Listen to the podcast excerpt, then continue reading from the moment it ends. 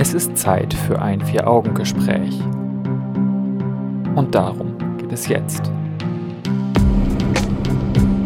Das eigene Selbstbild. Wie wird es von Influencern und Social Media geprägt?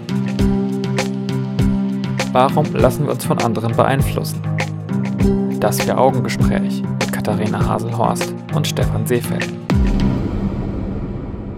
Die meisten Menschen haben eine klare Vorstellung von sich selbst. Sie können ihre eigenen Stärken und Schwächen einschätzen und sind in der Lage, sich selbst zu beschreiben.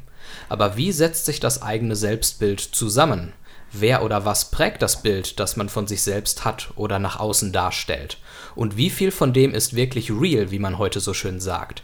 Darüber spreche ich mit Katharina Haselhorst, meine neue feste Gesprächspartnerin. Herzlich willkommen zum Vier-Augen-Gespräch. Hi Stefan, ich danke dir.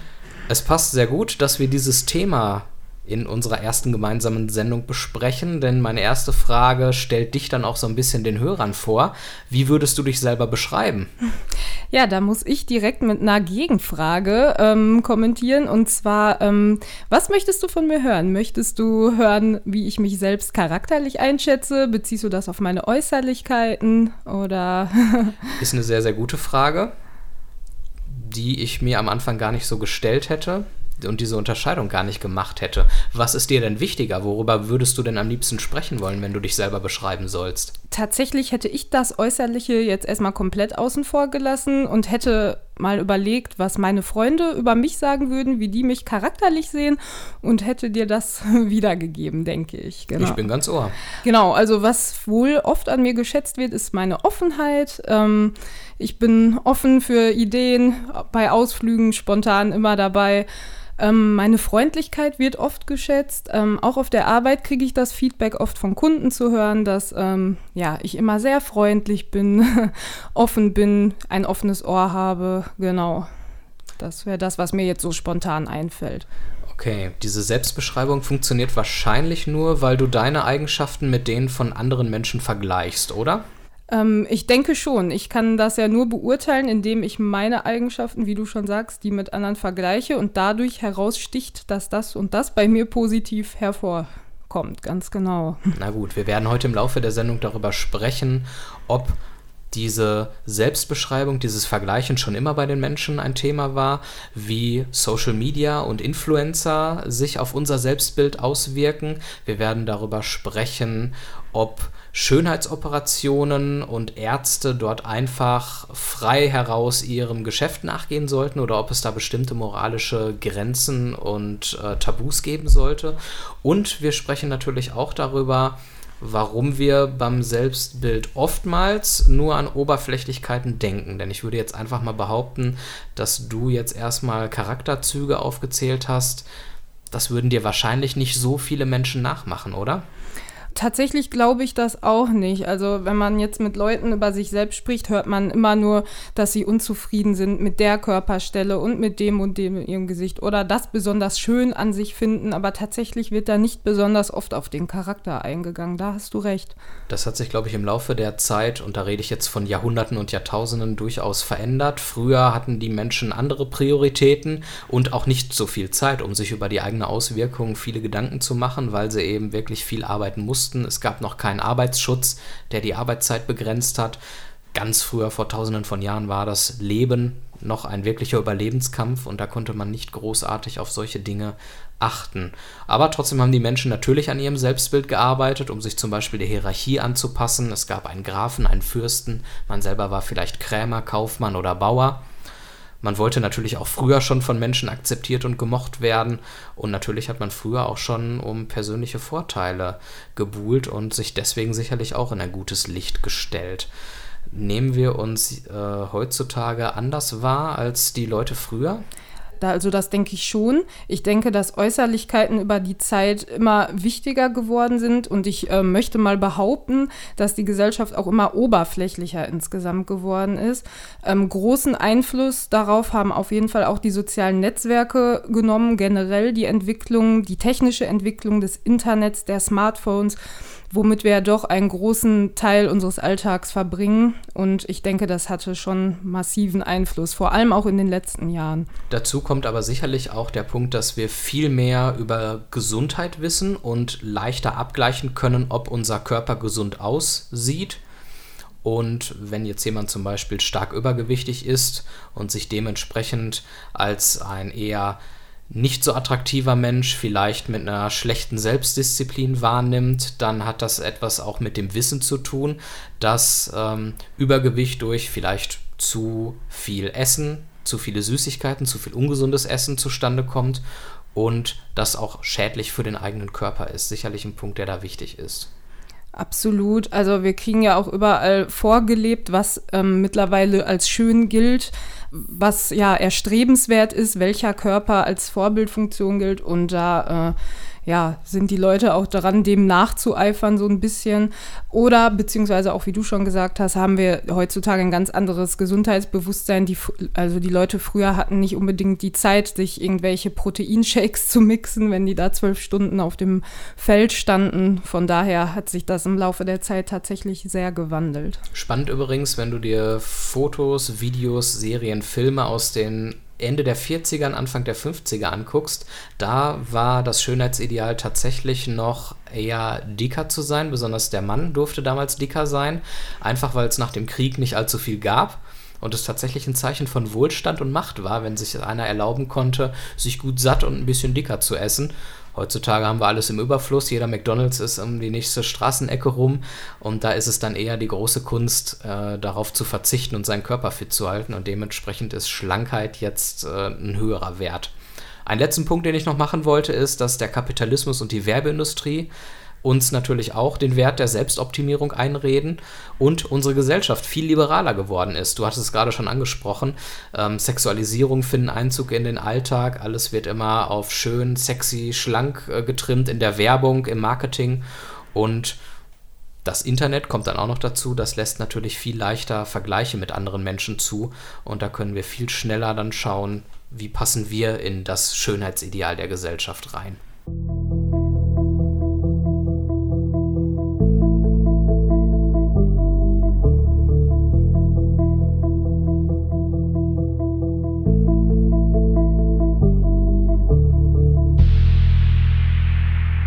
Das eigene Selbstbild ist Thema im Vier-Augen-Gespräch. Katharina Haselhorst ist meine Gesprächspartnerin. Guten Abend nochmal. Hallöchen.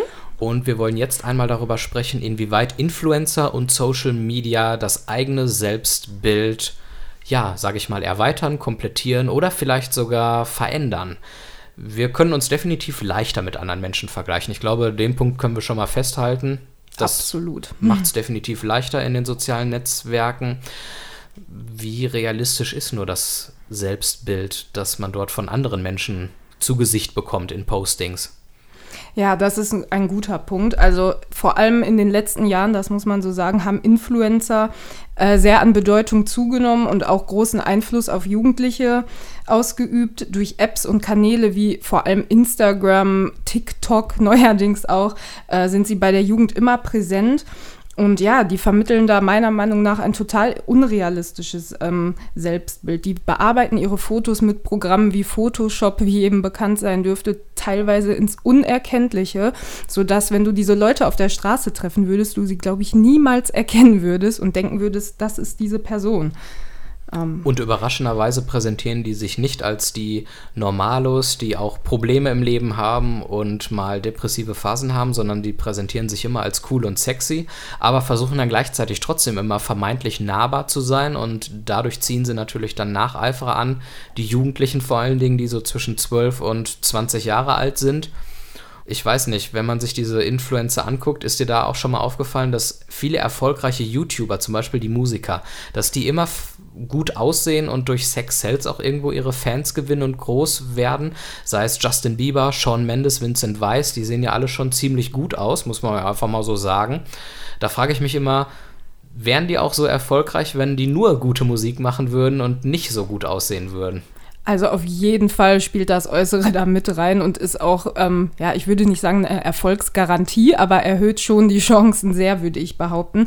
Wenn du dir auch mal die ganzen Damen auf Instagram da anguckst, die ganzen Influencer, die sehen teilweise identisch aus. Die haben alle dieses gleiche Schönheitsideal, alle haben ganz volle Lippen, ganz schmale Nasen, große Brüste, eine schmale Figur und die haben ja teilweise tausende Follower, Millionen von Follower und du kannst mir sagen, was du willst, die hätten sie nicht, wenn sie 20 Kilo mehr auf den Rippen und eine Hakennase hätten. Wahrscheinlich nicht. Ich überlege auch gerade mal, ob es irgendein Gegenbeispiel gibt. Da würde mir bei den Musikern höchstens noch tatsächlich Ed Sheeran einfallen, der jetzt nicht hässlich ist, aber zumindest eher wie ein ganz normal gebliebener Mann aussieht. Ansonsten, ich weiß nicht, fällt dir noch einer ein? Tatsächlich habe ich da ein Beispiel. Wie du weißt, ich bin sehr großer Lady Gaga-Fan und ihrer Biografie kann man entnehmen, dass die ersten Plattenverträge alle abgelehnt wurden, weil ihr immer gesagt wurde, dass sie nicht dem Schönheitsideal entspricht. Zu große Nase, keine blondierten Haare und so weiter. Sie sei schlichtweg zu hässlich, um erfolgreich zu sein. Jetzt ist sie seit über 10 Jahren fett im Geschäft, würde ich mal sagen. Aber ich glaube, wir müssen noch nicht mal auf die Prominenten gucken, um so ein Prinzip festzustellen. Wenn man sich einfach die normalen Leute anguckt, wie du und ich, viele posten dort in der Regel ja auch nur das Besondere und das Positive. Das ist alleine ist ja schon eine Verzerrung der Realität. Und obwohl man das vielleicht selber macht und nicht unbedingt die schlechten Bilder von sich postet, fallen doch viele Leute auch auf die verzerrte Realität der anderen herein und denken dann selber, dass man selber langweilig ist. Und dann gibt es eben Leute, die versuchen, mit anderen mitzuhalten und das wiederum verzerrt die Realität dann komplett, weil man eben nur Filter anwendet auf die Bilder, nur die tollen Urlaubsbilder postet. Da habe ich schon so ein bisschen das Gefühl, wenn man sich diese Entwicklung anguckt, sowohl bei den Promis als auch bei den normalen Menschen, dass da das Gefühl der eigenen Minderwertigkeit und aber auch die Oberflächlichkeit gefördert werden und sich beides sehr hochschaukelt. Ja, da bin ich ganz bei dir. Also diese ganzen Social-Media-Kanäle sind ja ein permanentes Sehen und Gesehenwerden, ein permanenter Vergleich. Und das ist einfach unrealistisch. Ein 14-jähriges Mädchen kann halt nicht mit dem Influencer mithalten, der 14 Millionen Follower hat oder wer weiß was. Und das führt tatsächlich bei den Jugendlichen zu Ängsten, zu Minderwertigkeitsgefühlen, teilweise Depressionen. Also es kann wirklich krank machen, dieses ständige Gefühl zu haben, man kann den anderen nicht das Wasser reichen. Es gibt einige wenige Ausnahmen auf den Social-Media-Kanälen. Ich weiß leider nicht mehr genau, wie der Kanal heißt. Da hat eine junge Frau, die war auch noch unter 25, ich war sie sogar noch unter 20, bin ich mir gerade nicht sicher, die hat Krebs gehabt und hat als Tagebuch sozusagen Bilder jeden Tag gepostet von sich, hat immer dazu geschrieben, wie es ihr ging, wie die Behandlungen so wirken oder eben auch nicht wirken und hat die Leute an dieser Krankheit teilhaben lassen. Ungefiltert eben, mit allen positiven und allen negativen Seiten. Die ist dann auch leider am Ende an der Krankheit verstorben. Ich weiß gar nicht, was danach aus dem Kanal wurde, aber das ist dann vielleicht eines dieser Beispiele, wo man schauen kann, es gibt tatsächlich auch noch einige wenige Kanäle, die das Leben in all seinen Facetten zeigen, eben auch die unschönen Seiten, die man nicht so angenehm findet. Tatsächlich habe ich da auch ganz kurz noch ein Beispiel und zwar folge ich auch tatsächlich mehreren Seiten von Damen, die immer auf der einen Seite zeigen, wie sie posieren müssen, dass es super toll aussieht, aber auch direkt daneben das Foto posten, wie es in der Realität aussieht, mit ihrer Zellulite, mit ihren Bauchfalten, wenn sie sitzen oder aber auch eine Seite, die zeigt, wie diese Influencer und Stars ihre Bilder bearbeiten und zeigen Vorher-Nachher-Bilder und das finde ich immer ganz schön, auch so ein bisschen Realität wieder auf diesen Kanälen zu haben. Ja, vor allen Dingen einen Blick hinter die Kulissen zu werfen. Also es gibt nicht nur Oberflächlichkeiten dort, man kann, wenn man ein bisschen sucht, auch noch ein paar spannende, normale Menschen finden.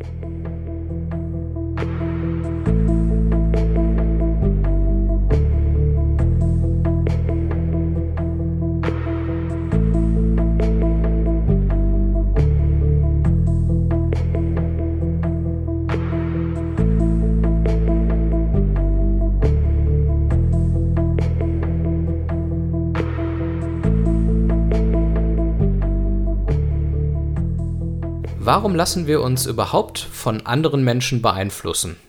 ich gebe die Frage direkt mal an dich ab, Kathi. Das ist eine gute Frage.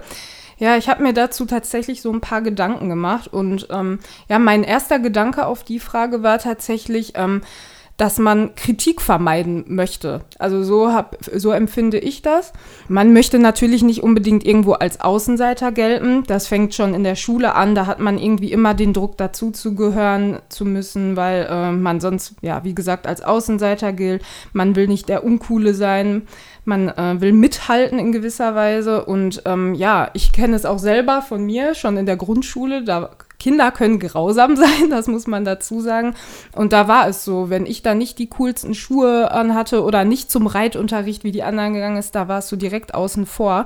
Und das ist wirklich kein schönes Gefühl, das möchte man vermeiden. Man möchte ja so rüberkommen, dass die anderen einen akzeptieren. Und ich denke, das sagt schon vieles, ne? Dadurch lässt man sich massiv beeinflussen. Ne? Wie bist du denn damit umgegangen? Hast du dich dann beeinflussen lassen und hast dir dann auch die coolsten Schuhe gekauft oder... Warst du in der Lage, da drüber zu stehen? Ich hatte das Glück, dass meine Eltern da gut hinter mir standen und mir das nötige Selbstwertgefühl beibringen konnten. Und ich habe mich dementsprechend nicht beeinflussen lassen. Sehr gut. Hatte dann leider auch immer so ein bisschen den Außenseiterstatus tatsächlich. Das hat sich auch über mehrere Jahre gezogen. Aber klar, als Kind gab es schon Tage, wo du dann traurig nach Hause gekommen bist, aber ne, mit dem Alter lernt man damit umzugehen und ich habe es nicht bereut. Und wer weiß, wofür es dich tatsächlich vorbereitet hat, denn ich glaube, wenn man lernt, sich ein dickes Fell anzueignen, um Kritik von außen aushalten zu können und damit leben zu können, dann ist man, glaube ich, eher auf Probleme vorbereitet und kann eher mit Konflikten im Leben umgehen, als Leute, bei denen immer alles glatt läuft, die sich immer perfekt anpassen konnten. Denn ich sage mal, irgendwann kommt vielleicht eine Situation, in der man nicht mehr in der Lage ist, sich anzupassen und eine gute Außenwirkung zu präsentieren, sage ich jetzt mal.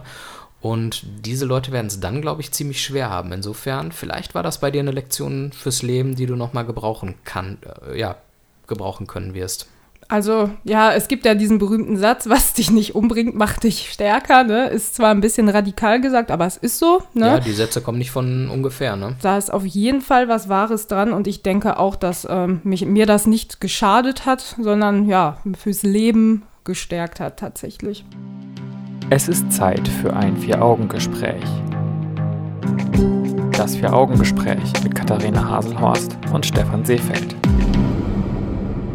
Guten Abend Dortmund, ihr hört das Vier-Augen-Gespräch im Bürgerfunk auf Radio 91.2 und als Podcast auf vieraugengespräch.de, bei Spotify, iTunes und auf NRWision.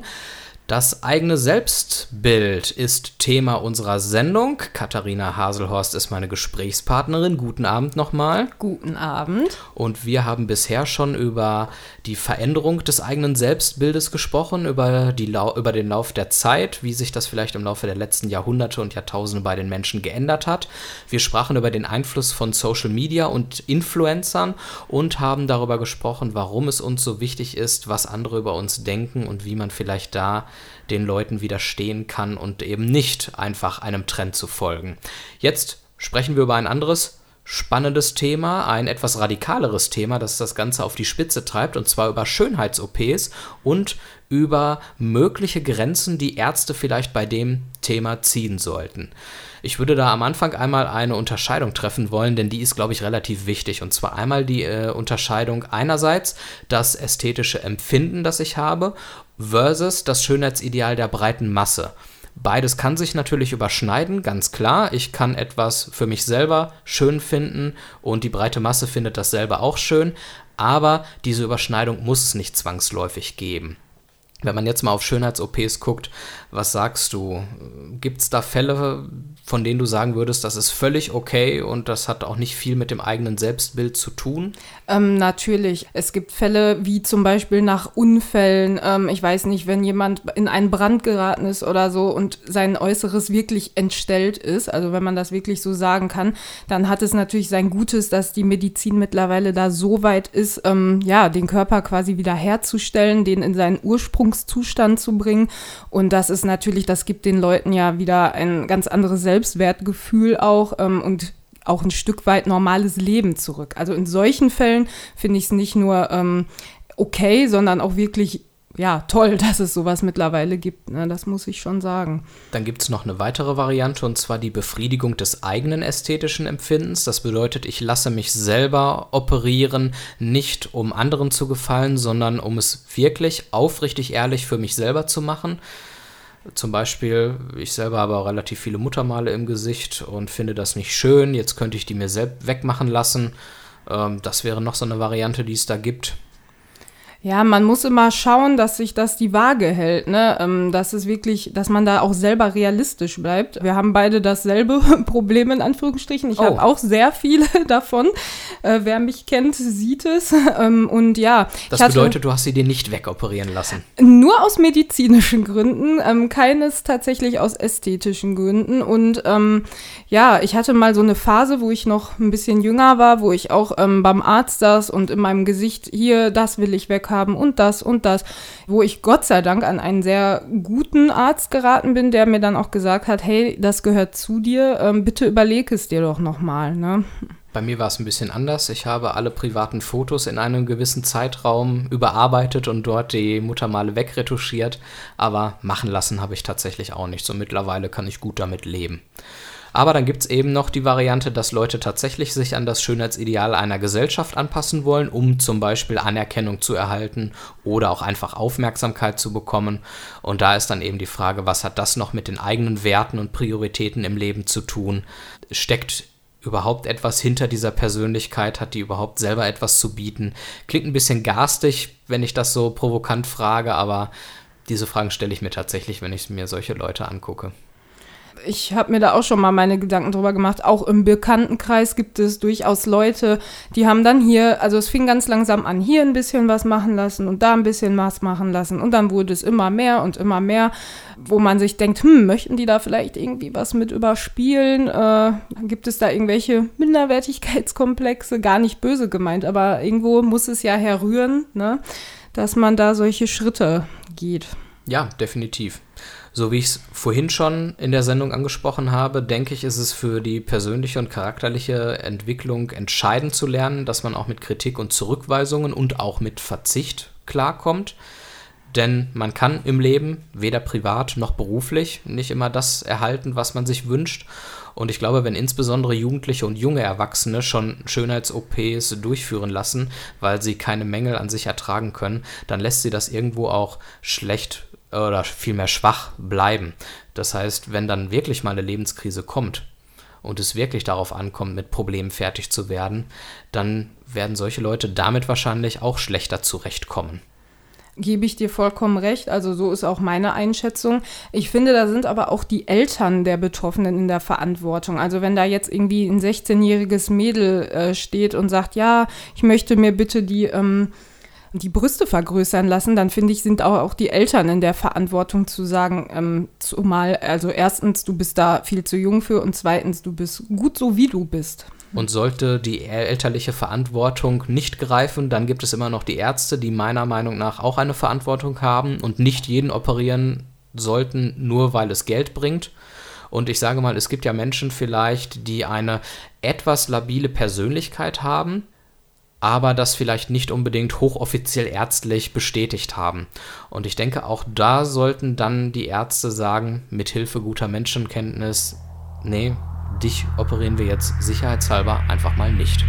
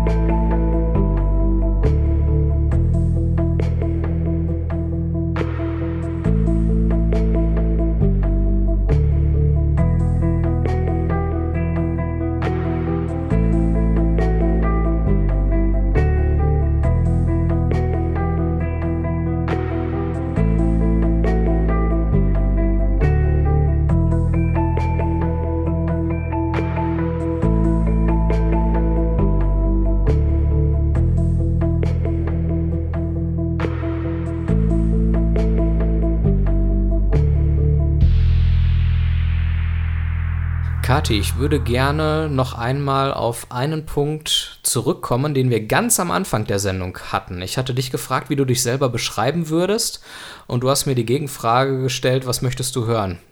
Optische Geschichten oder charakterliche Geschichten? Eine sehr gute Frage. Wenn wir von Selbstbild sprechen, warum denken die meisten dann aber tatsächlich eher an die Oberflächlichkeiten ganz selbstverständlich und kommen gar nicht auf die Idee, etwas über Moralvorstellungen oder politische Ansichten oder so etwas zu erzählen? Erstmal gute Frage. Ja, wenn ich darauf die Antwort hätte, das wäre natürlich schön. Ich vermute mal, also da knüpfe ich so ein bisschen an das Thema vorhin nochmal an, dass wir ja auch in der Gesellschaft sehr oberflächlich geworden sind, insgesamt immer mit Äußerlichkeiten, Schönheitsidealen konfrontiert werden.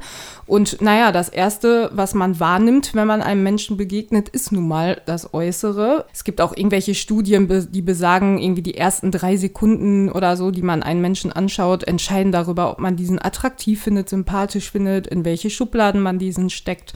Ja, ich denke, das spielt da so ein bisschen mit rein. Aber umso wichtiger ist es, dass wir heute in der Sendung darüber sprechen, dass es noch viele weitere Aspekte des eigenen Selbstbildes gibt. Über die körperliche Attraktivität haben wir genug gesprochen, ebenso über den Kleidungsstil. Ich glaube, heutzutage spielen auch so etwas wie coole Hobbys und Freizeitaktivitäten eine große Rolle. Also im Moment ist Healthy Food und ins Fitnessstudio gehen absolut angesagt seit einiger Zeit jetzt schon, aber natürlich auch das Verhalten. Ist man witzig, ist man der Macher, ist man ein smarter Typ? Das spielt eben eine große Rolle, aber das wollen wir eben auch ganz deutlich machen heute.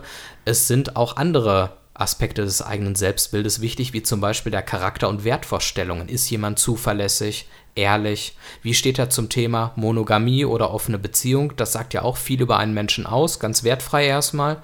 Und kann jemand die eigene Moral hochhalten, auch wenn es mal schwierig wird? Absolut. Also in das eigene Selbstbild fließen so viele Faktoren mit ein, auch ganz selbstverständliche, an die man vielleicht erstmal gar nicht so denken würde, wenn man jetzt so wie ich von dir gefragt wird. Der Name, das Alter, Geschlecht, welchen Beruf übe ich aus, welche Talente habe ich, was sind meine Stärken, was sind meine Schwächen, wie bewerte ich selber meinen Körper, welche Wünsche habe ich, was stelle ich mir für die Zukunft vor. All das spielt mit rein, aber wird leider ja auf den ersten Blick oft weggelassen, ne, diese Aspekte. Ja, und vor allen Dingen auch zu diesen Punkten, die du genannt hast, auch dazu zu stehen. Welche Wünsche habe ich? Was für Ziele im Leben habe ich? Was stelle ich mir für mein Leben vor? Das auch wirklich mal gegen Widerstände zu verteidigen. Mir fällt da so eine Sache ein, das liegt jetzt auch schon zig Jahre zurück. Auf dem Berufskolleg damals, da gab es einen Schulkameraden. Er war nicht in meiner Klasse, sondern ich weiß nicht, ob es eine Stufe über mir oder unter mir war. Der ist in der Pausenhalle immer rumgelaufen mit seinem Handy und hat so getan, als würde er telefonieren, weil er keine Freunde hat. Und nachmittags hat man ihn am Busbahnhof gesehen, er hat mit den Busfahrern gequatscht, er ist im Bus den ganzen Nachmittag mitgefahren, hat sich auf den Platz hinter den Busfahrer gesetzt und hat dort im Grunde das Verhalten des Busfahrers nachgemacht. Das heißt, er hat die Lenkbewegungen gemacht, er hat so getan, als würde er den Knopf drücken, damit die Tür aufgeht. Er hat sogar tatsächlich die Busfahrer gegrüßt, wenn im Gegenverkehr einer entgegenkam. Und das fand ich irgendwie interessant, weil das hat auch was mit dem eigenen Charakter zu tun. Ich weiß nicht, wie er sich selber gesehen hat, aber ich sehe nur, er hat, obwohl er damit zum Opfer wurde, sagen wir es, wie es ist in der Schule, zum Mobbing-Opfer, hat er da sein Ding durchgezogen und hat sein etwas ungewöhnliches Hobby einfach so ausgelebt. Finde ich interessant. Ja, ich kann mich auch nicht davon frei machen. Ich muss zugeben, wenn ich den besagten Jungen wahrscheinlich in meiner Freizeit irgendwie im Bus gesehen hätte, hätte ich auch erstmal ein befremdliches Gefühl gehabt. Beziehungsweise meine Reaktion war gerade, ja, ich habe erstmal so ein bisschen Mitleid auch gehabt, als du das erzählt hast. Aber jetzt, wo ich das so ein bisschen sacken lassen habe, muss ich sagen, mein Gott, lass den Jungen sein Ding durchziehen, ne, wenn er daran Spaß hat. Und eigentlich beweist das sogar ziemliche Stärke, finde ich, wenn man sich da nicht versteckt, sondern da macht, worauf man Lust hat. Obwohl man dafür in der Öffentlichkeit so ein bisschen als Freak, würde ich mal sagen, angesehen wird. Ne? Und jetzt stell dir mal vor, was würde passieren, wenn man ihn nicht einfach nur so ein bisschen abschätzig als Freak ansehen würde, sondern das Ganze noch weitergehen würde und er würde richtig gemobbt werden und unterdrückt werden. Und da sind wir so ein bisschen auf so einer Metaebene. Was hat das eigentlich für Folgen für einen selbst und für die Gesellschaft, wenn es immer nur um die oberflächlichen Werte geht und alle immer nur das machen, um gut anzukommen in der Gesellschaft?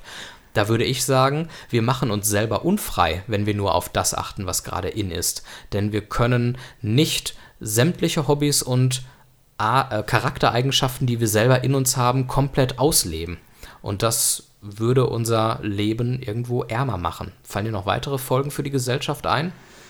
Ja, also ich finde, das unfrei machen passt da schon ganz gut. Also vielleicht, nicht nur, dass man nicht seine Hobbys ausleben kann, vielleicht auch, dass man beruflich irgendwie gar nicht traut, sich so zu entwickeln, wie man es gerne würde, weil zum Beispiel die Familie da Vorstellungen an einen hat oder man eingeschränkt wird durch Verwandte, Bekannte, ne? Ich meine, man kennt es zum Beispiel, der Vater hat eine Firma und sagt so, mein Sohn, du übernimmst jetzt aber später die Firma, du trittst in meine Fußstapfen. Ist vielleicht ein anderes Beispiel, aber ich würde sagen, das gehört auch so ein bisschen zu diesem Unfreimachen, ne? Definitiv. Und man ist nicht nur unfrei. Ich glaube, wenn man immer nur darauf achtet, dass man gut ankommt, macht man sich auch nicht nachhaltig glücklich. Ich weiß nicht, du hast mir im Vorgespräch auch erzählt, wenn es darum geht, bei Facebook Bilder zu posten und Likes zu bekommen. Viele Leute freuen sich dann, wenn sie Likes bekommen, aber am nächsten Tag zählt das schon wieder nichts und man fragt sich, warum hat man sich nur kurzfristig so gut gefühlt? Ja, in meiner traurigsten Phase, so würde ich es heutzutage nennen, war es tatsächlich so, dass wenn ich nach 5 Minuten nicht die bestimmte Anzahl an Likes erreicht habe, ich dieses Foto tatsächlich wieder gelöscht habe. Ja, wenn ich da heute drüber nachdenke, kann ich mir nur die Haare raufen, wirklich. Soweit ist es schon gekommen. Und einen letzten Punkt möchte ich noch machen. Ich glaube, dass der Zusammenhalt einer Gesellschaft schwindet, weil Oberflächlichkeiten mehr zählen als gegenseitige Unterstützung und Mitmenschlichkeit. Wir haben jetzt in der Corona-Krise erlebt, dass die Menschen für die Pfleger geklatscht haben als Zeichen der Solidarität, um die Arbeit wertzuschätzen.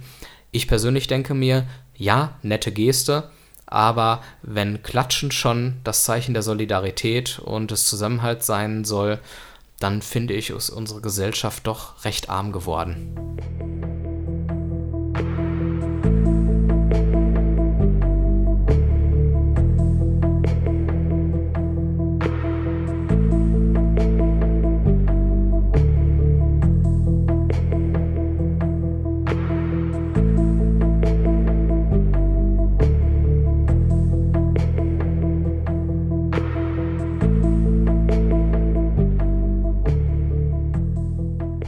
In Bezug auf das eigene Selbstbild nur darauf achten, dass wir in der Gesellschaft gut ankommen und uns besonders positiv und toll darstellen, dann habe ich gerade gesagt, glaube ich, dass der Zusammenhalt der Gesellschaft schwindet. Und jetzt möchten wir mal hier in Dortmund einen Gegenpol dazu bieten und mal ein konkretes Beispiel nennen, wo man sich selber einbringen kann, um für die Gesellschaft etwas zu tun und nebenbei das eigene Selbstbild auch auf andere positiv zu gestalten. Es gibt in Dortmund so etwas Schönes wie die Dortmunder Tafel. Die versorgt die Menschen hier bei uns mit Lebensmitteln und lebt von ehrenamtlichen Helfern, die immer gesucht werden. Im Moment sind es so ungefähr 440 Stück, aber da wird immer mal wieder eine helfende Hand gebraucht. Und was viele vielleicht gar nicht wissen, dort könnte man zum Beispiel auch Sozialstunden ableisten, die Tafel bietet aber auch verschiedene Praktika an. Das Bufti kann man dort machen oder aber auch im Tafelchor mitsingen. Also für mich war das zum Beispiel total neu. Ich hätte es jetzt nicht gewusst. Wir haben die Tafel, leider muss man ja in gewisser Weise sagen, an 8 Standorten in Dortmund, darunter in Dorstfeld, in Huckade, in Wickede und natürlich auch in der Nordstadt. Und was auf jeden Fall noch wichtig zu erwähnen ist, Spenden. Also Spenden sind wirklich wichtig, da es keine regelmäßigen öffentlichen Gelder gibt. Von daher ist die Tafel wirklich auf die Spenden angewiesen. Wer dort jetzt also über seinen eigenen Schatten springen will und sich für die Tafel einsetzen will, zum Beispiel mit Spenden oder durch die handfeste ehrenamtliche Mitarbeit, der kann sich gerne mal informieren auf der Homepage dortmunder-tafel.de. Dort gibt's alle Infos. Wir vom Vier-Augen-Gespräch sind damit auch schon wieder am Ende der Sendung angekommen. Danke, Kathi, für das Gespräch. Danke, dass ich hier sein durfte mit dir im Gespräch. Diese und alle bisherigen Folgen könnt ihr jederzeit auf unserer Homepage nachhören, vieraugengespräch.de, und ihr könnt uns als Podcast abonnieren auf Spotify, iTunes, und ihr könnt uns in der Mediathek von NRWision nachhören. Wir sind im nächsten Monat wieder da, wünschen euch noch einen schönen Abend und einen guten Start in die neue Woche. Macht's gut. Tschüss. Tschüss.